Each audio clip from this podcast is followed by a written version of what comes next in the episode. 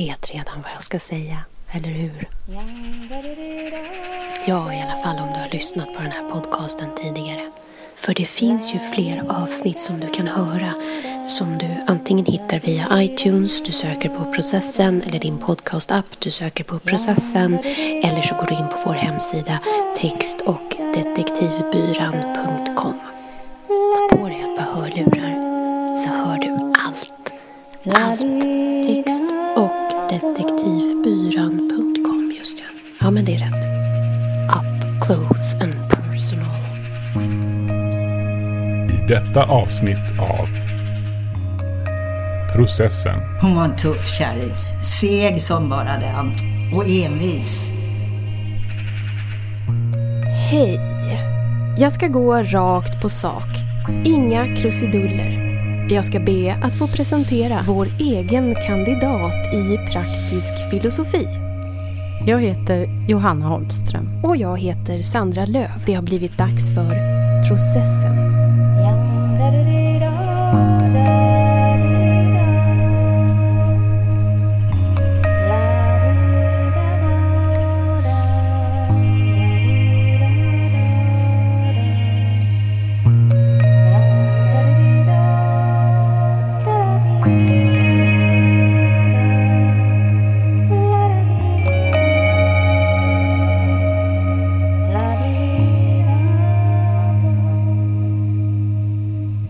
Hennes korg singlar pappersblommorna ner över vattnet.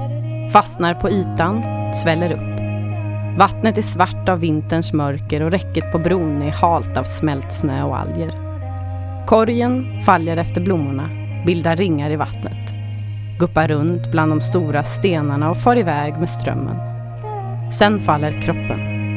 Den landar tungt bland de gulvita blommorna i det iskalla svarta.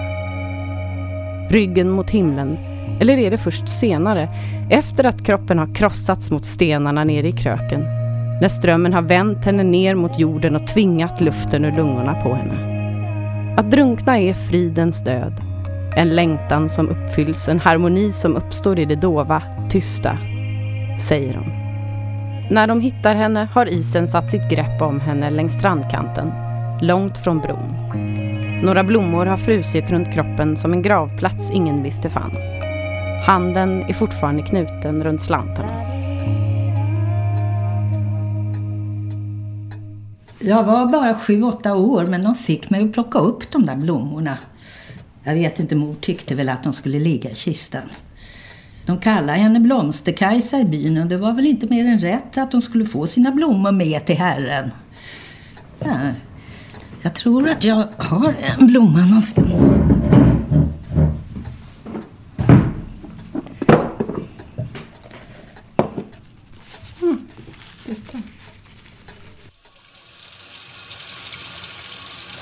Nej, vet du, det där tror inte jag på. Alltså min mormor var en väldigt stolt kvinna. Och du vet, det var ju en synd på den tiden. Alltså, jag tror bara att de vägrade inse sanningen. Eller så valde de en annan, helt enkelt. Eller kanske det inte spelade så stor roll egentligen. Om en hand puttade ut henne eller om, eller om det var själva livet. Omständigheterna. Men eh, om vi säger så här. Jag tror att hon stod ensam på den bron. Nej, det här är inte mormor Kajsas. Jag tror att det var min moster som gjorde den. Jag minns inte.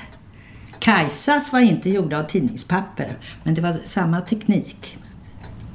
Vackrare, inte sant? När Hon gjorde sina stubbitar från tapeter och omslagspapper sånt som hon fick i gårdarna. Oftast så gjorde hon dem mot en bit mat och husrum.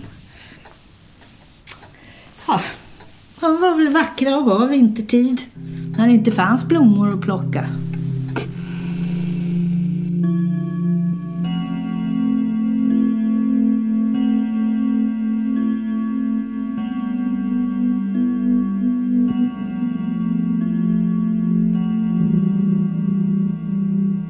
Min mormors mormor, Anna Katarina Bergström. Född den 16 juni 1869. Död någon gång i december 1930. Hon var en av få kvinnliga luffare. Hon var en av de få som fortfarande gick på luffen i 1920-talets Sverige. Och hon är en av de få i min släkt vars minne fortfarande lever kvar. Inte bara på grund av dödsfallet, mordet eller självmordet. Att ha mormor Kajsas blod i sina ådror är att vara självständig, stark och bullra av livslust. Nej men hon, hon levde ju på luffen efter det att Olof hade gått bort då, hennes man. Um. så hon gick runt på, i gårdarna och sålde någon slags, jag tror att det var någon slags pappersblommor hon gick och sålde faktiskt. Ehm, så hade hon ett torp, eller ja, en koja skulle jag väl kalla det för. Snarare uppe vid Björnsjön, du vet, bakom ja, bakom där. De har gjort ett grustag där nu. Min mormor tog med mig dit en gång när jag var liten. Eh, när vi skulle plocka svamp och då var det bara några plankor kvar. Men nu finns nog ingenting kvar tror jag.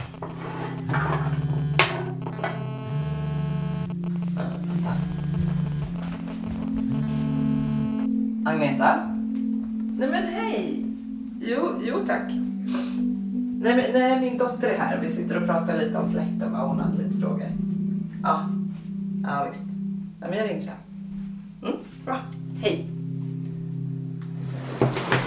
Jag står på bron och försöker föreställa mig mörkret.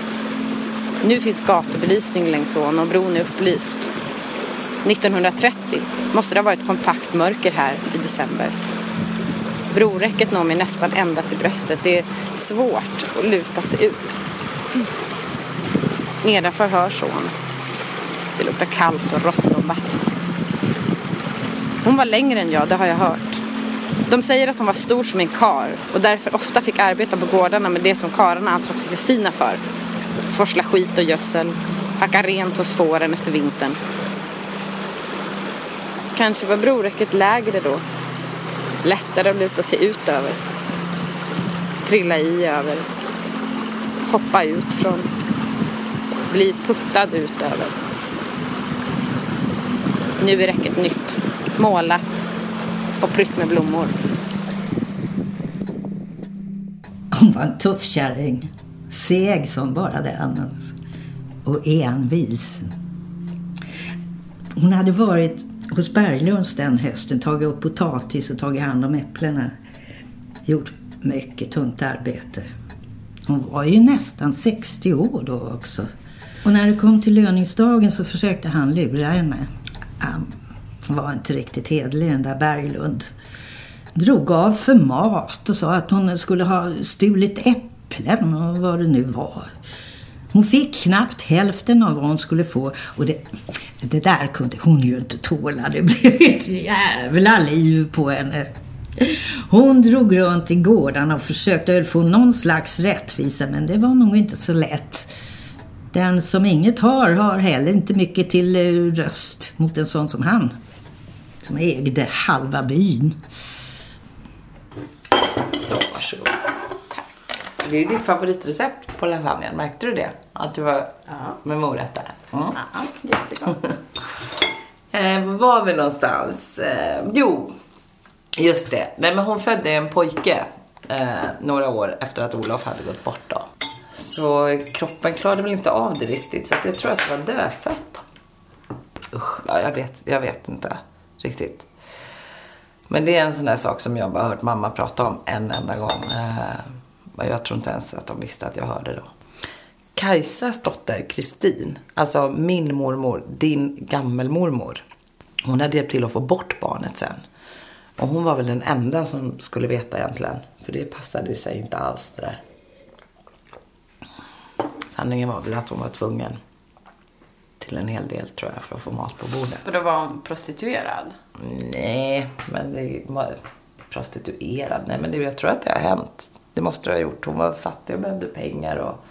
Men var hon inte en väldigt stolt kvinna? Jag har inte tänkt på henne som att... Jo, hon var jättestolt, men jag menar, det behöver väl inte vara någon motsättning i sig. Man kan ju också välja att säga att hon var en väldigt praktisk kvinna. Men är det för att hon fick ett barn? Nej, vadå? För att hon, nej, men alltså, jag, jag vet inte riktigt vad det är som skulle vara så konstigt. Det är väl inget konstigt? Om man ser till hur hon hade det. Om hon skulle ha gjort det. Ja, det fanns nog många körar som gärna skulle putta henne ut från bron. Hon, hon var aldrig rädd för att säga sanningen. Hon var starkare än många körar. Hon retade upp folk helt enkelt. Hon var snabb i käften. Gud, vad vi skrattade åt henne. Jag minns när hon kom från sina turer och vi satt vid elden i köket allihop och lyssnade på hennes skvaller om folket i bygden. Oj, oj, oj. Hon kunde berätta. Jag minns hon hade varit uppe på Storsjön hos fröknarna Larsson. Det var två systrar som bodde i en stor villa där uppe. Lärarinna den ena och den andra eh, tror jag spelade, spelade piano tror jag. Hon lärde ungarna att spela. Hur som helst, hon var där och sålde blommor och så blev hon bjuden på soppa. När Jens i backen, som de kallar honom, eh, eh, stod utanför. Han var stupfull, gapade, skrek och fröknarna var ju nykterister och ville ha alla i byn att sluta. Och så, och så var det någonting tror jag, med hans sons betyg. Men, men det, det, var nog bara ett svepskäl tror jag. Det var ju spriten det handlade om. De var lite präktiga de där. Och fröknarna blev så rädda vet du. De vågade inte öppna dörren och den ena kröp in under bordet. Och Blomster-Kajsa, hon åt lugnt upp soppan, reste sig, tog på sig hatten och gick raka vägen ut till Jens. Ta nu lugnt Jensson. Det är ingen idé att skrämma upp fröknarna så här. Men Han, han bara gorma och han skulle ha ihjäl Jag ska slå ihjäl dig kärring. Ja men gör det då, sa hon då. Och han slog till vet du. Och hon duckade. Och han for ju backen så att det dånade om det. Och de där fröknarna, den ena under bordet och den andra som kikar fram bakom en gardin. Det var så som vi skrattade. Ja. Nej, han kom inte tillbaka dit inte. Som var hon. Alltså det var så skoj när hon kom till oss. Hon stannade aldrig länge. Hon var en stolt kvinna. Ville inte tränga sig på sin dotter. Nonsens kan man ju tycka idag. Men sån var hon. Men tror du puttade henne då? Berglund. Det tror jag.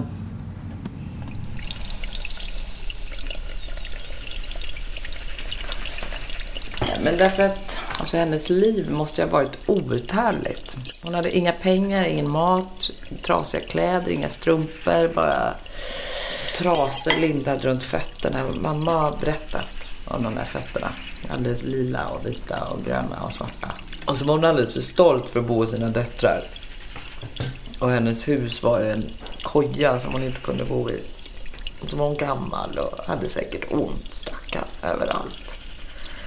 Ingen ville ha henne. Hon hade ingenting mer än några blommor hon att erbjuda.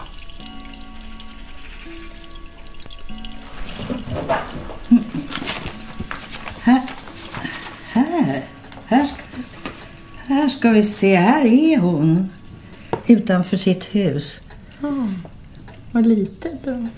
Jo, det var inte så stort. Men, men det var vad hon behövde. Ett grant litet hus, va? Mm. Men det finns väl en slags värdighet i det också. Avsluta själv.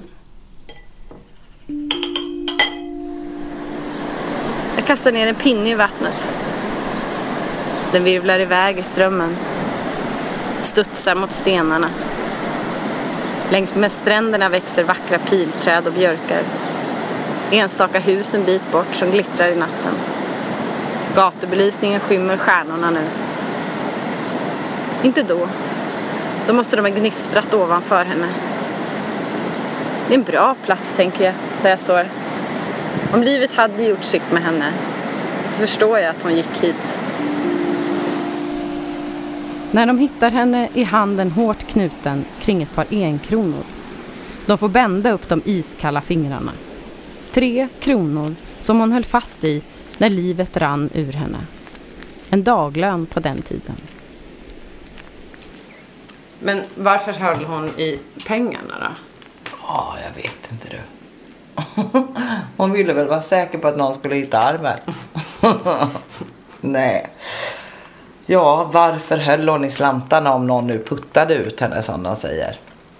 Istället för att försvara sig. Jag menar, hon var ju inte någon späd flicka direkt. Hon hade kunnat få omkull vem som helst om hon ville. Det var mord, sa polisen. Baserat på de där slantarna till stor del. Rånförsök eller en, en tvist om pengarna.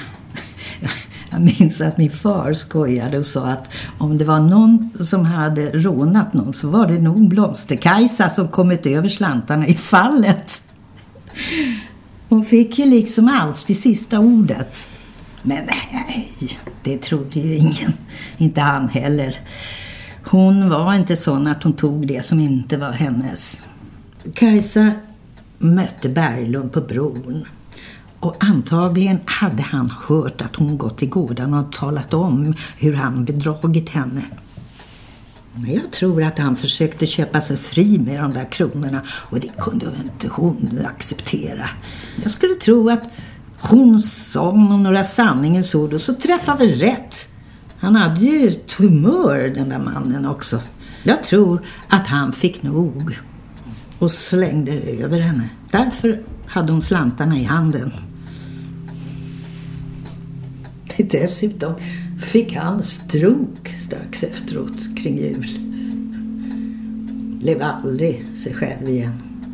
Vadå för att? Ja, synden straffar sig själv. Mm, man vet aldrig. Mm. Sen var det också så att det att strax innan hade hon varit i prästen och han hade hjälpt henne att skriva ett testamente. Alla hennes ägodelar skulle tillfalla döttrarna. Det ville hon vara säker på. Och det var ju inte mycket. Huset var ju på arrende med några möbler och, och sådär. Lite, lite pengar tror jag. Det var hennes andra dotter Berit som har berättat att det var påskrivet i slutet av november. Och det hade hon gått och struntat i i 60 år. Och så just nu kom hon på det precis strax innan någon skulle putta henne ut. Nej du. Det är nonsens. Varför skulle hon göra en sån sak? Det måste Berit som alltid skulle se allt så sorgligt. Varför skulle hon göra något sånt? Hon hade ju bra liv. Fick två fina döttrar. Barnbarn. Hon var aldrig hemlös. Hon hade ett litet hus som hon kunde gå till när hon ville. Hon var alltid välkommen till sina döttrar. Det är klart att det var tufft. Hårt. Hon gick nog ofta hungrig. Det gjorde hon. Men hon räddade sig alltid själv. Och vet du vad? Hon hade alltid humor. Vart hon gick så vart det roligt. Ja, hon gillar ju folk. Jag tror att det var därför hon levde på luffen som hon gjorde. Inte hade hon behövt göra det. Hon hade kunnat leva av döttrarna. Men hon ville nog träffa folk. Äh, inte står man ut 25 år om man inte vill. Nej. Nej, livet är tufft. Det är det för alla. Men på olika vis. Visst hade hon det bra. Men det här med det här barnet som dog då? Hon kanske tvingades till sånt som hon inte ville. En gammal kvinna kan väl få ha lite kul. Även om det är en synd. Nej, hon levde nog ordentligt bara.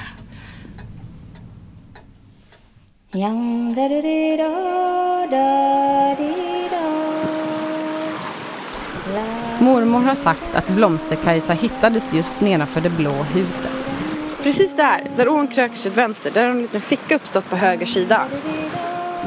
Jag går längs åkanten, följer ån genom byn. Det är en bit att gå. Huset är det sista som utgör byn. Sen rinner ån vidare in i skogen, längs med åkrarna, ut mot havet. Här i fickan har en björk växt sig stor och fyllt igen hålrummet med jord och rötter. Och i mina ögon är huset grått, inte blått som mormor sagt. Eller så är det inte rätt hus. Jag kanske inte har hittat rätt.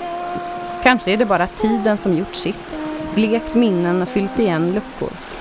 Här bredvid björken blommar fortfarande vitsipporna mitt i sommaren. Kronbladen lyser alldeles vita. Det svarta vattnet är iskallt. Det är här det tar slut.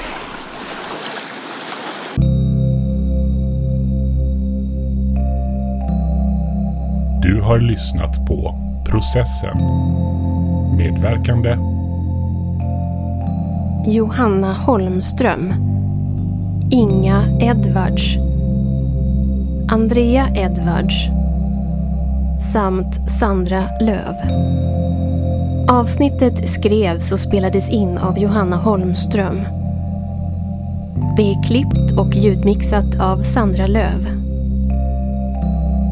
Var det något som hände? Ja, och nu hör jag mig själv i sån här supereko. Supereko? I alla fall. Originalmusik Magnus Lind och Elin Lyth heter visångerskan som bjöd på en extra dimension av den musikaliska upplevelsen. Ett stort tack till Nordisk Frekvens som sponsrar oss med studio och vår studiotekniker Julia Kommel. Processen produceras av Text och detektivbyrån. Och ja, om du har hört ända från början så vet du det redan men jag säger det igen. Du kan följa oss på diverse olika ställen på nätet så får du senaste information om våra avsnitt och du kan lyssna på alla avsnitt som vi har gjort.